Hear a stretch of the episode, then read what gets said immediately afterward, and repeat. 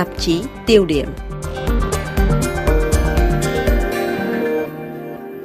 Kính thưa quý vị, trong những ngày cuối năm 2023 và đầu năm 2024, Nga ồ ạt tấn công nhiều thành phố lớn của Ukraine bằng tên lửa và thôn với quy mô lớn chưa từng có. Giới chuyên gia cho rằng Nga thay đổi chiến thuật nhằm phá mật mã phòng không và làm kiệt quệ nguồn dự trữ đạn dược của Ukraine.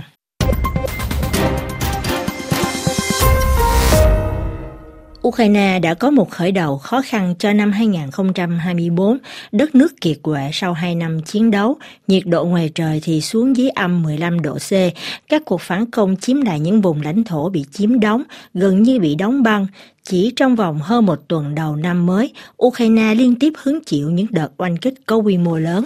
Chỉ riêng trong giai đoạn từ ngày 29 tháng 12 năm 2023 đến ngày mùng 2 tháng Giêng 2024, Nga dùng hơn 500 thôn và tên lửa bắn phá các thành phố lớn của Ukraine. Tuy nhiên, theo các quan chức và nhà phân tích quân sự, thì quy mô và mức độ phức tạp của các cuộc không kích vừa qua của Nga có một trật tự khác so với các cuộc tấn công vào mùa đông năm 2023. Thay vì nhắm vào thường dân và các cơ sở năng lượng, thì các mục tiêu chính lần này dường như là ngành công nghiệp quốc phòng của Ukraine như vụ Artem, nhà máy vũ khí của Kiev bị bắn phá hư hại. Bộ Quốc phòng Ukraine cho biết thêm, trong loạt tấn công ngày 13 tháng Giêng, Nga đã dùng đến 40 thôn và tên lửa, bao gồm cả tên lửa đạn đạo, nhằm vào khu tổ hợp công nghiệp quân sự của Ukraine. Các cuộc tấn công đã được lên kế hoạch cẩn thận với các đợt thôn và tên lửa được thiết kế xen kẽ nhằm áp đảo hệ thống phòng không của Ukraine. Tướng Dominic Trancon, cựu trưởng đoàn phái bộ quân sự của Pháp tại Liên Hiệp Quốc, trong một chương trình truyền hình của báo Le Figaro phân tích Et donc, en fait, ce sont des frappes de saturation, c'est-à-dire qu'on envoie beaucoup de drones et de missiles. Trên thực tế, đây là những cuộc tấn công làm bão hòa, tức là họ bắn đi nhiều drone và tên lửa nhắm vào các mục tiêu, sao cho một mặt, một số tên lửa có thể vượt qua. Hệ thống phòng không của Ukraine đã không thể nào bắn chặn được, và mặt khác, làm tiêu hao một lượng lớn tên lửa bắn chặn của Ukraine đến mức làm cạn kiệt chúng. Mục tiêu chính ở đây là làm cạn nguồn đạn dược dự trữ của Ukraine. Về điểm này, cựu đại tá thủy quân lục chiến Pháp ông Michel Goya trên đài phát thanh France Culture có giải thích thêm. Euh, Nếu có 100 tên lửa đạn đạo hay tên lửa hành trình bắn vào Ukraine thì ta cần khoảng hai tên lửa phòng không để đánh chặn mỗi tên lửa. Như vậy tổng cộng phải có khoảng 200 tên lửa. Đây cũng chính là số tên lửa mà Anh quốc thông báo chi viện. Nhưng 200 tên lửa này chỉ là một ngày chiến đấu. Đây thật sự là một thách thức lớn.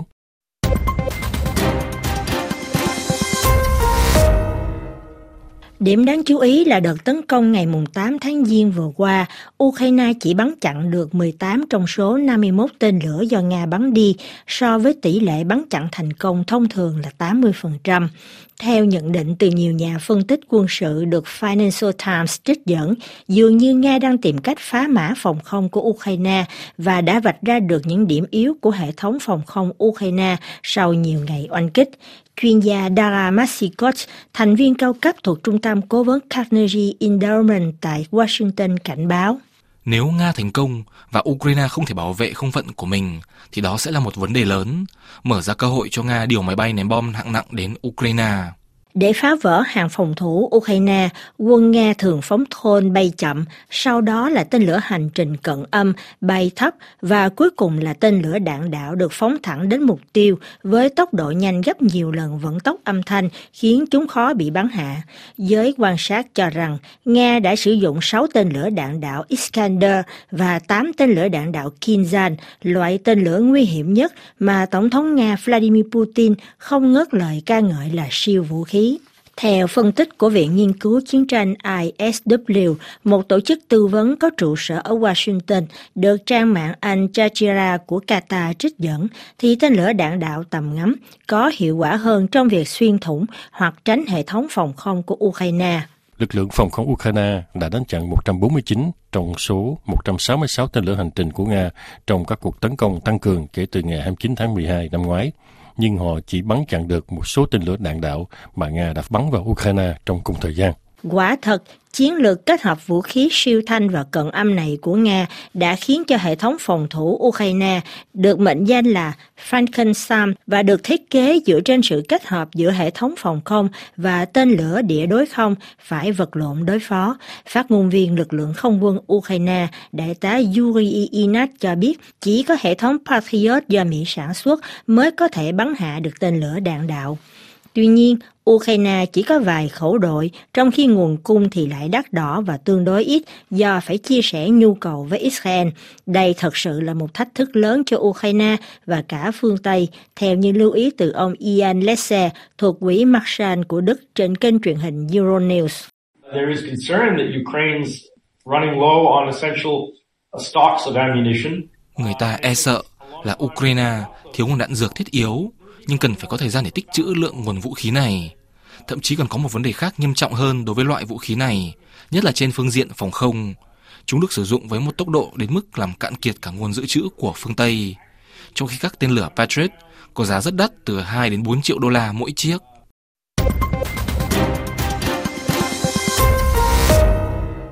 Sự việc cũng làm lộ rõ những khó khăn của phương Tây hiện tại. Châu Âu không thể sản xuất một triệu đạn pháo như họ đã cam kết với quân đội Ukraine.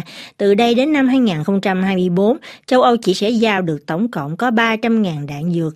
Trong khi đó tại Mỹ, phe Cộng hòa ngăn chặn khoản viện trợ bổ sung hơn 61 tỷ đô la do Tổng thống Joe Biden đề xuất. Đổi lại ở phía Nga, các nhà máy sản xuất thôn và tên lửa hoạt động hết công suất và sản xuất nhiều hơn bất chấp các lệnh cấm vận của phương Tây. Theo chuyên gia về Nga bà Tatiana Kastueva Jean, Viện quan hệ quốc tế Pháp trên đài Frankenstein, thì cỗ máy chiến tranh của Nga vận hành tốt còn nhờ vào việc parce qu'en outre, il connaît moins le déficit des cadres qualifiés. Họ không bị thiếu hụt công nhân tay nghề như các đối thủ. Người dân Nga tình nguyện tham gia vì mức lương trong lĩnh vực này đã được tăng lên và bởi vì phần lớn các doanh nghiệp này cũng đề nghị tạm hoãn đi quân dịch, cho phép họ không phải ra thẳng chiến trường. Với một nền kinh tế chiến tranh và ngân sách quốc phòng tăng thêm 70% cho năm 2024, Nga hiện sản xuất hơn 100 tên lửa tầm xa mỗi tháng so với khoảng 40 tên lửa khi bắt đầu cuộc xâm lược và khoảng 300 chiếc Thol.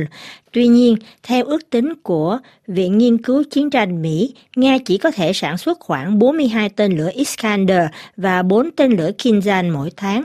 Lượng sản xuất đạn pháo của Nga cũng không đủ bù đắp cho nhu cầu chiến trường. Nga muốn sản xuất 3 triệu đạn pháo mỗi năm, nhưng trên thực tế, lượng tiêu thụ chiếm đến khoảng 1 triệu đạn pháo mỗi tháng. Sự thiếu hụt này dường như Nga đã tìm được nguồn cung để bù đắp.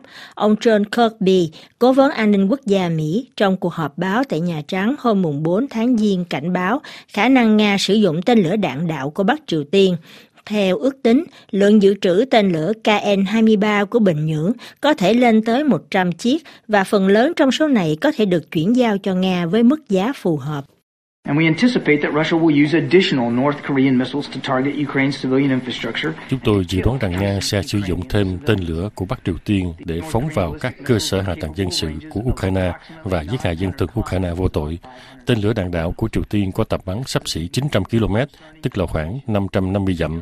Đây là bước leo thang đáng kể và đáng lo ngại về sự hỗ trợ của Bắc Triều Tiên dành cho Nga. Cố vấn an ninh quốc gia Mỹ còn bày tỏ lo ngại về việc Nga đang tích cực đàm phán mua tên lửa đạn đạo tầm ngắn từ Iran. Tại thời điểm này, chúng tôi nghĩ rằng Iran vẫn chưa chuyển giao các tên lửa đạn đạo tầm ngắn cho Nga. Tuy nhiên, Hoa Kỳ e ngại rằng các cuộc đàm phán của Nga về việc mua tên lửa đạn đạo tầm ngắn đang có những tiến triển tích cực. Tóm lại, Nga đang sử dụng bất cứ điều gì có thể làm hao mòn Ukraine, nhưng nhiều nhà phân tích quân sự cho rằng tình hình của Ukraine không đến nỗi vô vọng.